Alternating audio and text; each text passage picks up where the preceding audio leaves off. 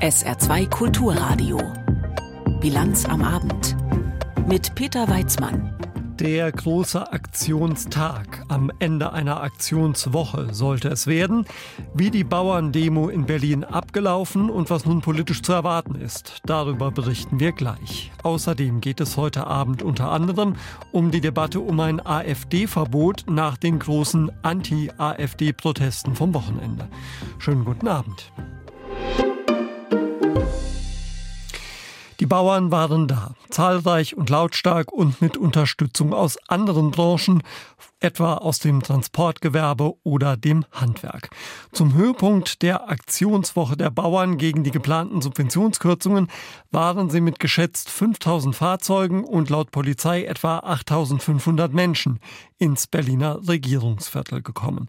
Sie wollen erreichen, dass nicht nur das Kfz-Steuerprivileg erhalten bleibt, das hat die Bundesregierung ja schon zugesagt, sondern auch die Steuerverminderung für Dieselkraftstoff. Von der großen Demo berichtet an Christine Schenten.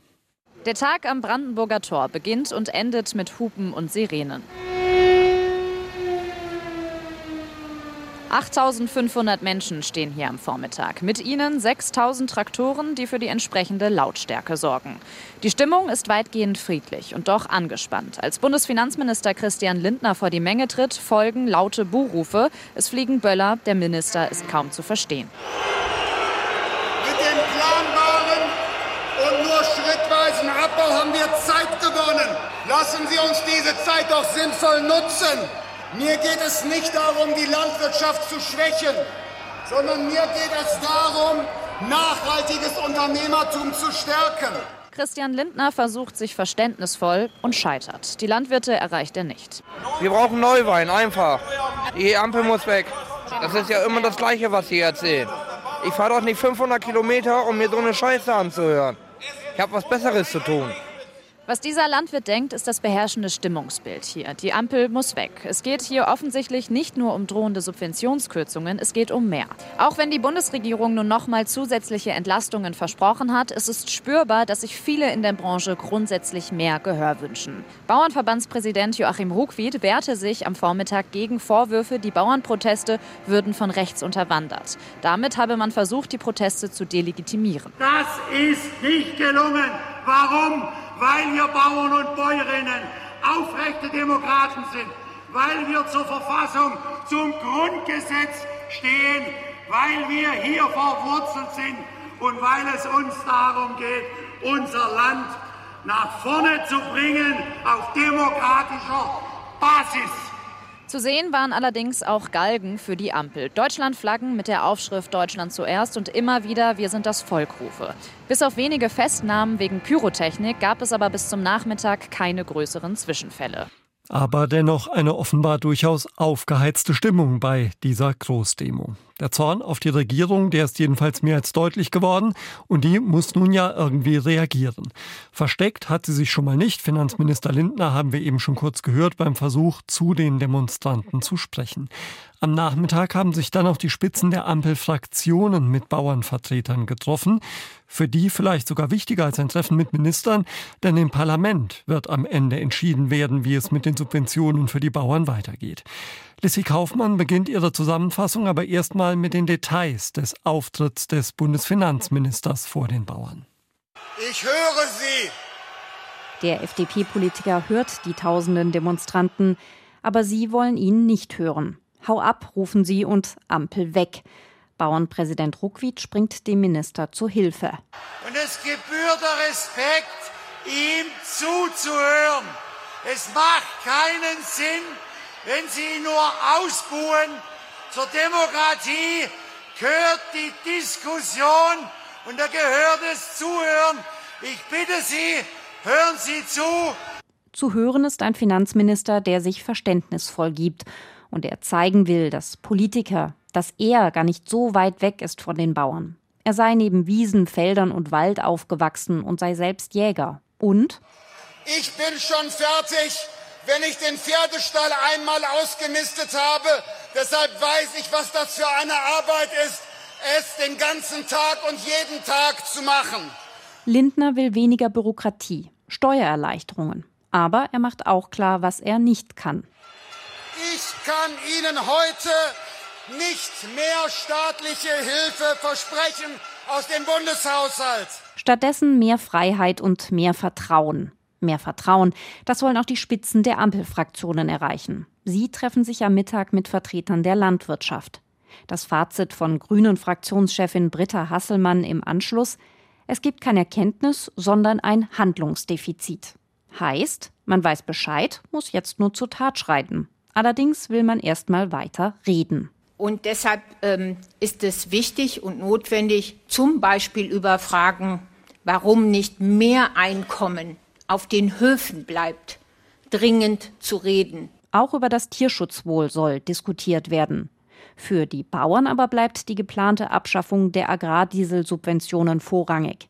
Das macht auch der Generalsekretär des Bauernverbands Bernhard Krüsken deutlich. Auch er war an den Gesprächen beteiligt. Er zeigt sich optimistisch. Aber wir haben auch mitgenommen, dass es noch Handlungsspielraum auch in der Sache Agrardiesel im Zuge der anstehenden Gespräche geben wird. Die werden wir weiterführen. Für heute können wir sagen, es war ein erster Auftakt.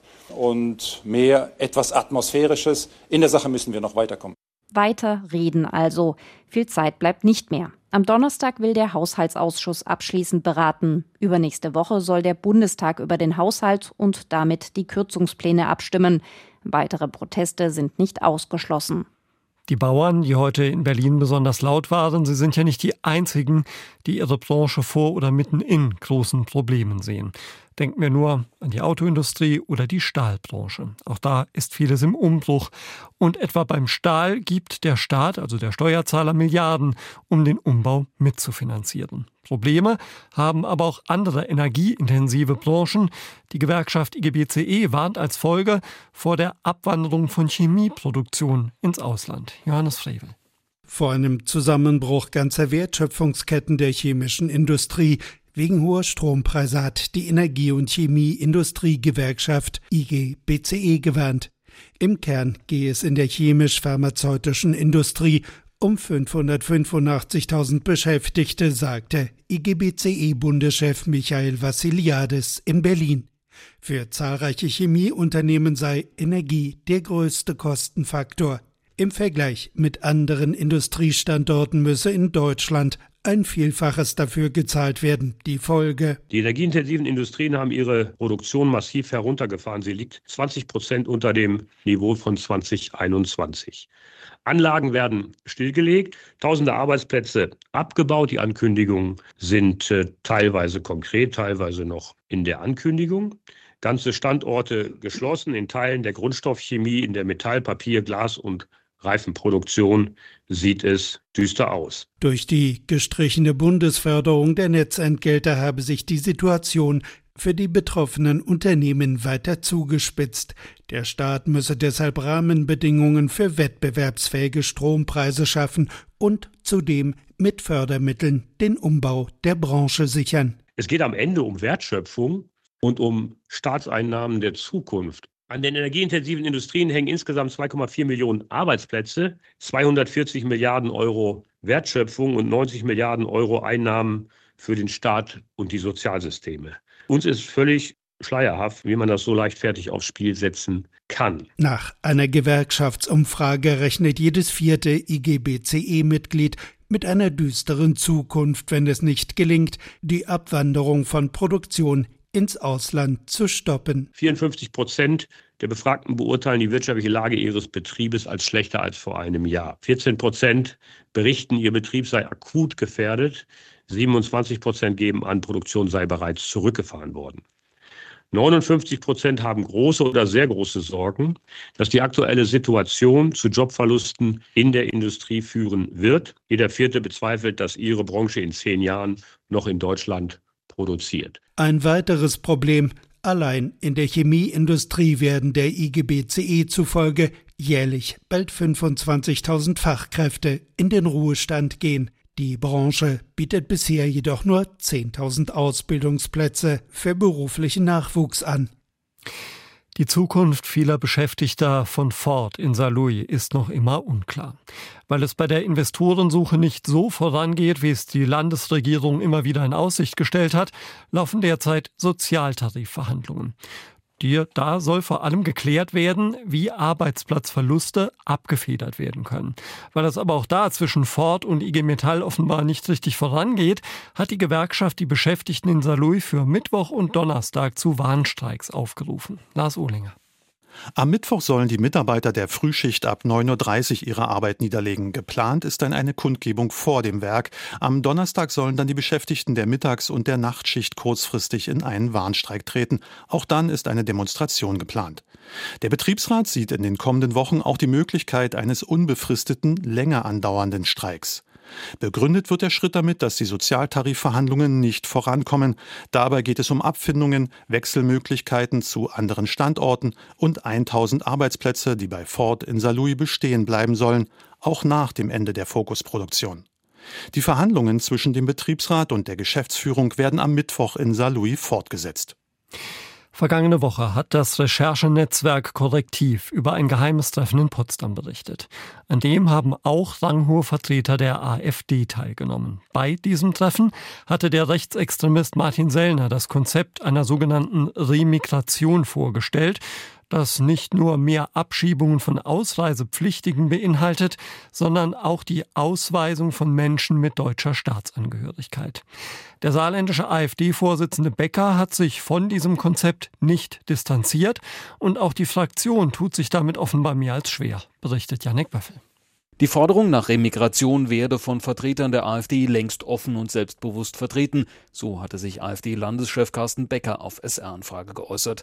Und auch der ehemalige Landesvorsitzende und die jetzige Fraktionschef Josef Dörr tut sich schwer mit einer Abgrenzung. Im Gegenteil, erst auf zahlreiche Nachfragen von Journalisten, wie er denn zu dem Plan stehe, auch deutsche Staatsbürger mit Migrationshintergrund auszuweisen, wird er konkreter. Wir haben ein Problem. Wir haben ein Problem und wir haben auch ein Problem mit Leuten, die die deutsche Staatsbürgerschaft haben. Da haben wir auch ein Problem. Und was ist laut Dörr zu tun, um dieses Problem, wie er es nennt, zu beheben?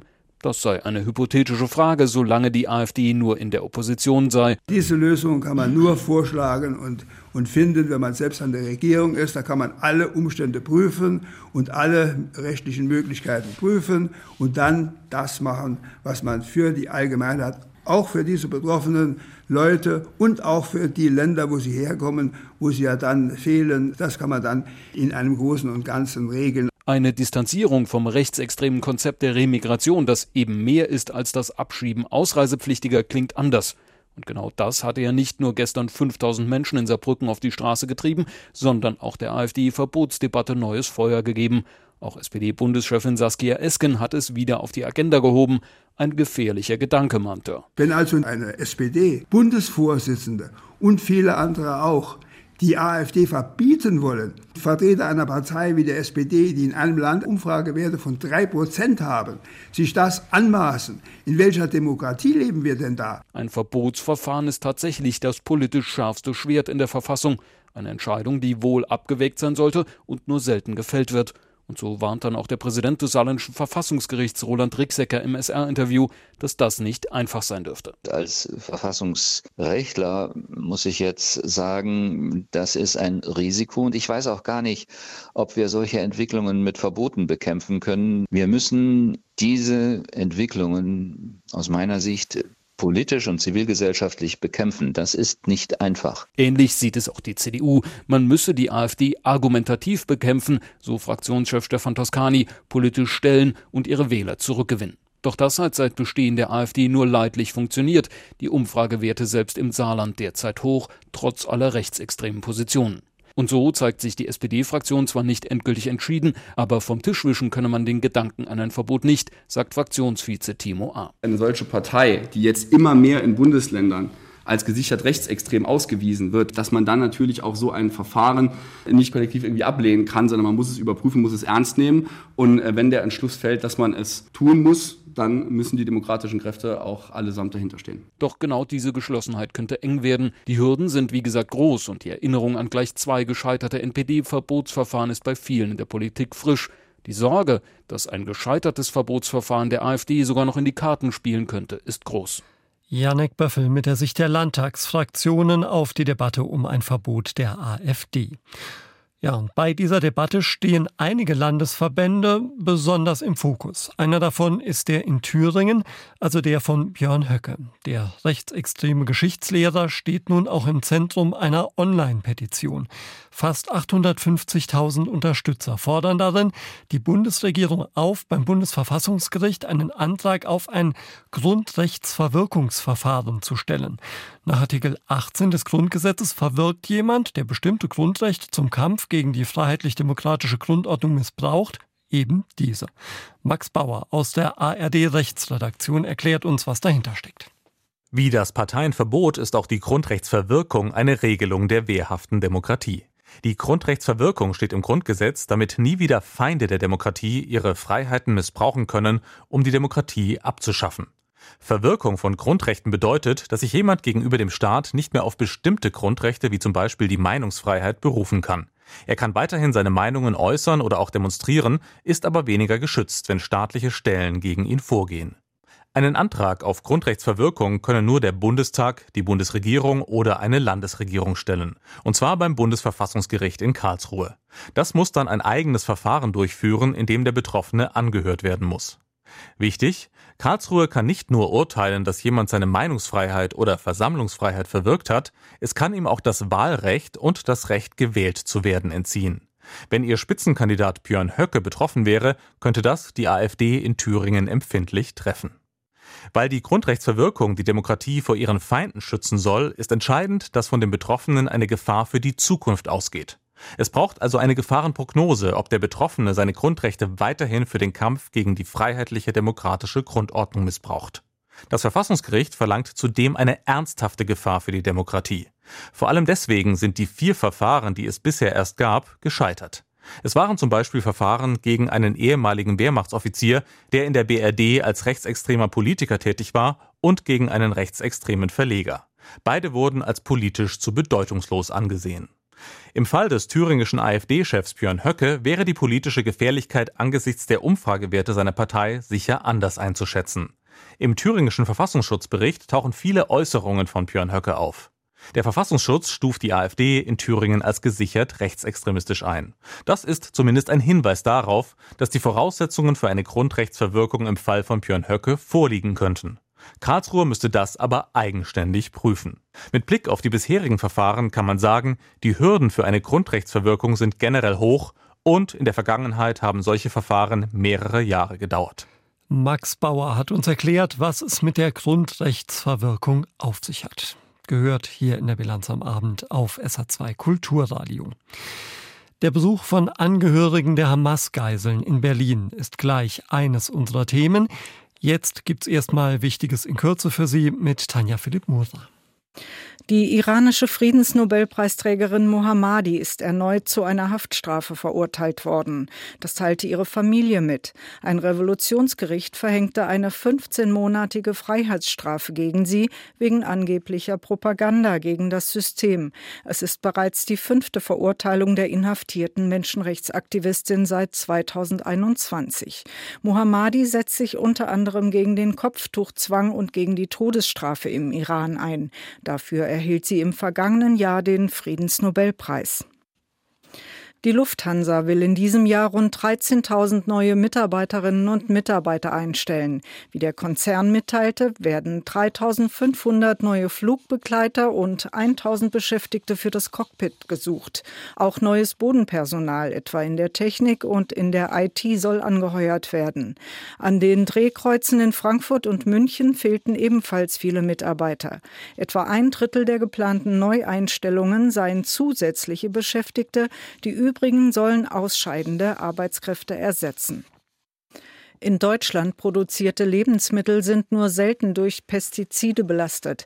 Laut dem Bundesamt für Verbraucherschutz und Lebensmittelsicherheit waren 2022 nur 1,3% der amtlich genommenen Proben betroffen. Auch Lebensmittel aus anderen EU-Staaten seien kaum häufiger durch Pflanzenschutzmittel belastet. Anders sei die Lage bei Lebensmitteln, die außerhalb der EU produziert wurden. Hier wurden die Grenzwerte bei fast jeder 10. Probe überschritten. In mehr als der Hälfte der untersuchten Proben betraf das Chiasamen. Aber auch Tees, Granatäpfel und Bohnen überschritten häufig die Grenzwerte.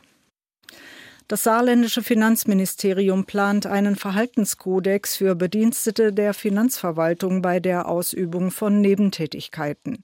Anlass ist der Fall einer hohen Beamtin des Bundesfinanzministeriums. Die Ministerialrätin hatte auf einer Veranstaltung vermögenden Menschen Steuervermeidungstipps gegeben. Wie das Finanzministerium in Saarbrücken mitteilte, hat es vergleichbare Fälle im Saarland noch nicht gegeben. Mit dem geplanten Verhaltenskodex sollten die Beschäftigten aber sensibilisiert werden. Der Bund der Steuerzahler erklärte, beim Thema Nebentätigkeit brauche es ein Höchstmaß an Transparenz. So sollten Redemanuskripte von Vorträgen und Seminarunterlagen kontrolliert werden. Im Fall der bei Neunkirchen-Sinnertal tot aufgefundenen Seniorin hat die Staatsanwaltschaft jetzt Anklage erhoben. Das hat der Verteidiger des 61-jährigen Tatverdächtigen dem SR bestätigt. Seinem Mandanten werde Mord vorgeworfen. Der Beschuldigte soll die 69 Jahre alte Frau im vergangenen September aus einem niedrigen Beweggrund heraus getötet haben, zur Befriedigung seines Sexualtriebs. Der Mann wurde wenige Tage nach der Tat festgenommen. Er ist wegen verschiedener Sexualstraftaten mehrfach vorbestraft. Eine von den Houthi-Milizen im Jemen abgefeuerte Rakete hat nach US-Angaben ein Containerschiff getroffen. Der Frachter fahre unter Flagge der Marshallinseln und gehöre einem US-Unternehmen, schreibt das US-Militär auf X. Niemand sei verletzt worden, der Frachter habe seine Reise fortgesetzt. Die Houthis versuchen ja seit Wochen, Schiffe zu attackieren, um die Palästinenser zu unterstützen. Einen palästinensischen Anschlag hat es heute in einer Stadt nördlich von Tel Aviv gegeben. Jan-Christoph Ketzler. Nach Angaben des israelischen Rettungsdienstes wurde bei dem Anschlag in der Nähe von Tel Aviv eine Frau getötet. Mindestens 17 weitere Personen wurden verletzt. 2 palästinensische Tatverdächtige, die aus Hebron stammen sollen, wurden den Angaben zufolge festgenommen. Sie sollen mehrere Menschen mit gestohlenen Autos gerammt haben. Außerdem wurden offenbar Menschen mit Stichverletzungen behandelt. Auch im Westjordanland ist die Situation weiter angespannt. In Tulkarem gab es Zusammenstöße zwischen israelischen Sicherheitskräften und Palästinensern. Dabei soll ein Palästinenser getötet worden sein. In Dura, westlich von Hebron, wurde ein 22-jähriger Palästinenser getötet. Gestern waren insgesamt 5 Palästinenser erschossen worden. 2 von ihnen hatten offenbar versucht, bei Hebron einen Kontrollpunkt zu durchbrechen. 2 Teenager sollen bei Ramallah einen Sprengsatz auf Soldaten an einem Militärstützpunkt geworfen haben. Auch sie wurden getötet. Auch in einem Flüchtlingslager bei Hebron gab es einen Toten. Seit dem 7. Oktober sind mehr als 340 Palästinenser im Westjordanland getötet worden. Darunter sind bewaffnete Kämpfer, aber auch Frauen, Kinder und weitere Zivilisten. Israel hat seine Militäreinsätze in dem besetzten Gebiet verstärkt, um weiteren Terror zu verhindern. Stark angestiegen ist aber auch die Gewalt durch radikale jüdische Siedler. Gestern war ja der 100. Tag nach dem Terrorangriff der Hamas auf Israel. Das bedeutet auch, dass seit 100 Tagen die noch immer mehr als 130 Geiseln in der Gewalt ihrer Entführer sind. Das sind auch 100 Tage der Angst für die Angehörigen und die Freunde dieser Menschen. Auf Einladung des israelischen Außen- und Verteidigungsministeriums ist eine Delegation von Familienangehörigen einiger Geiseln nach Berlin gereist. Sigrid Hoff berichtet. Eine Sanduhr ist das zentrale Symbol, ob als Plakat oder als reales Objekt, hochgehalten von den 21 Frauen und Männern, deren Angehörige sich seit dem 7. Oktober in der Gewalt der Hamas befinden. Die meisten Verschleppten besitzen auch die deutsche Staatsangehörigkeit. Die Familien wollen in Deutschland dafür werben, sich verstärkt für die sofortige Freilassung der Geiseln einzusetzen. Die Zeit dränge. Seit 100 Tagen haben sie kaum Informationen. Sie wissen nicht, ob ihre Liebsten überhaupt noch am Leben sind. Yael Yehud erzählt von seinen 2 erwachsenen Kindern, die aus dem Kibbutz Neos verschleppt wurden. Der Sohn ist während der Geiselhaft zum 4. Mal Vater geworden. Wenn er an seine Tochter denkt, habe er immer die Berichte über sexuellen Missbrauch und Vergewaltigung im Kopf. Sie ist unter Männern, Terroristen, sagt er. Wir haben so viel Angst um sie. Sie ist 28 Jahre alt, 1,55 groß, ein zartes, sensibles Mädchen. Dieser sexuelle Missbrauch ist ein Albtraum. In der Nacht hören wir sie nach uns schreien. Helft mir.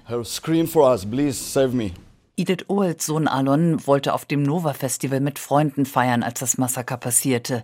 Sie zeigt ein Handyvideo der Hamas, die den 22-Jährigen an den Haaren auf einen Pickup-Truck zerren, auf dem bereits andere junge Männer sitzen, blutverschmiert. I have this footage. Ich habe dieses Material, daher weiß ich, dass er noch lebte, als er gekidnappt wurde. Ich möchte ihn zurück, unversehrt, so wie er war.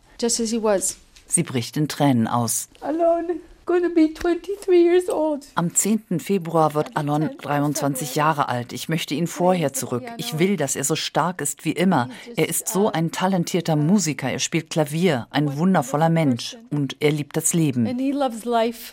Alon Imrodi ist der Vater des 19-jährigen Tamir, eines jungen Soldaten, der an der Grenze zu Gaza stationiert war, als die Hamas am 7. Oktober den Zaun nach Israel durchbrach. 2 seiner Freunde wurden getötet, für sie kam jede Hilfe zu spät. Er hofft, dass Tamir noch lebt, er ist deutscher Staatsbürger. Der Vater appelliert: Israel is the shield against terror in Europe. Israel ist ein Schild gegen Terror in Europa. Darum helft uns, um euch selbst zu helfen. Setzt eure ganze Kraft und euer Wissen dafür ein, sie zurückzubringen. Jetzt, heute, nicht erst morgen. Now, today, not tomorrow, today. Auch Efrat Marikawas 80-jähriger Onkel Gida Moses ist immer noch in der Gewalt der Hamas. Sie beklagt, dass die Welt nicht genug gegen den Terrorismus unternehme, der ein globales Problem sei, und setzt all ihre Hoffnung auf die Bundesregierung und deren Gespräche mit dem arabischen Katar als Vermittler für die Freilassung der Geiseln. Wir hoffen, die Verhandlungen im Hintergrund kommen bald zu einem guten Ende, denn es gibt keine Zeit mehr. Die Geiseln müssen freikommen, sicher und gesund. Safe and healthy. Anschließend an den Botschaftstermin fuhren die Angehörigen der Geiseln ins Schloss Bellevue, wo sie von Bundespräsident Frank-Walter Steinmeier empfangen wurden. Sigrid Hoff hat berichtet. Die Bilder gehen mal wieder um die Welt, wie so oft, wenn irgendwo ein Vulkan ausbricht. Vor allem nachts sieht man die Lavamassen glutrot leuchten. Diesmal bringen diese Lavamassen aber Zerstörung, denn sie fließen nicht in unbewohntem Gebiet, sondern im Südwesten Islands sind bereits Häuser zerstört worden. Zum ersten Mal seit über 50 Jahren hat es die Insel in dieser Form erwischt. André Backenbüll berichtet. Jón Gauti Dagbjartsson kämpft mit den Tränen, als er die neuesten Bilder aus seinem Heimatort Grindavik auf seinem Smartphone sieht. Nach wie vor arbeiten sich die Lavamassen gemächlich in den isländischen Küstenort hinein. Wie alle Bewohnerinnen und Bewohner musste auch Dagbjartsson sein Haus Sonntagnacht aufgrund des Vulkanausbruchs verlassen. It's tough in many ways. Es ist schwierig in vielerlei Hinsicht, aber ich bin von Natur aus optimistisch und versuche es auch zu bleiben. Aber es ist echt ernst. Es ist im Grunde so schlimm, wie es nur sein kann, auch wenn es noch schlimmer werden könnte.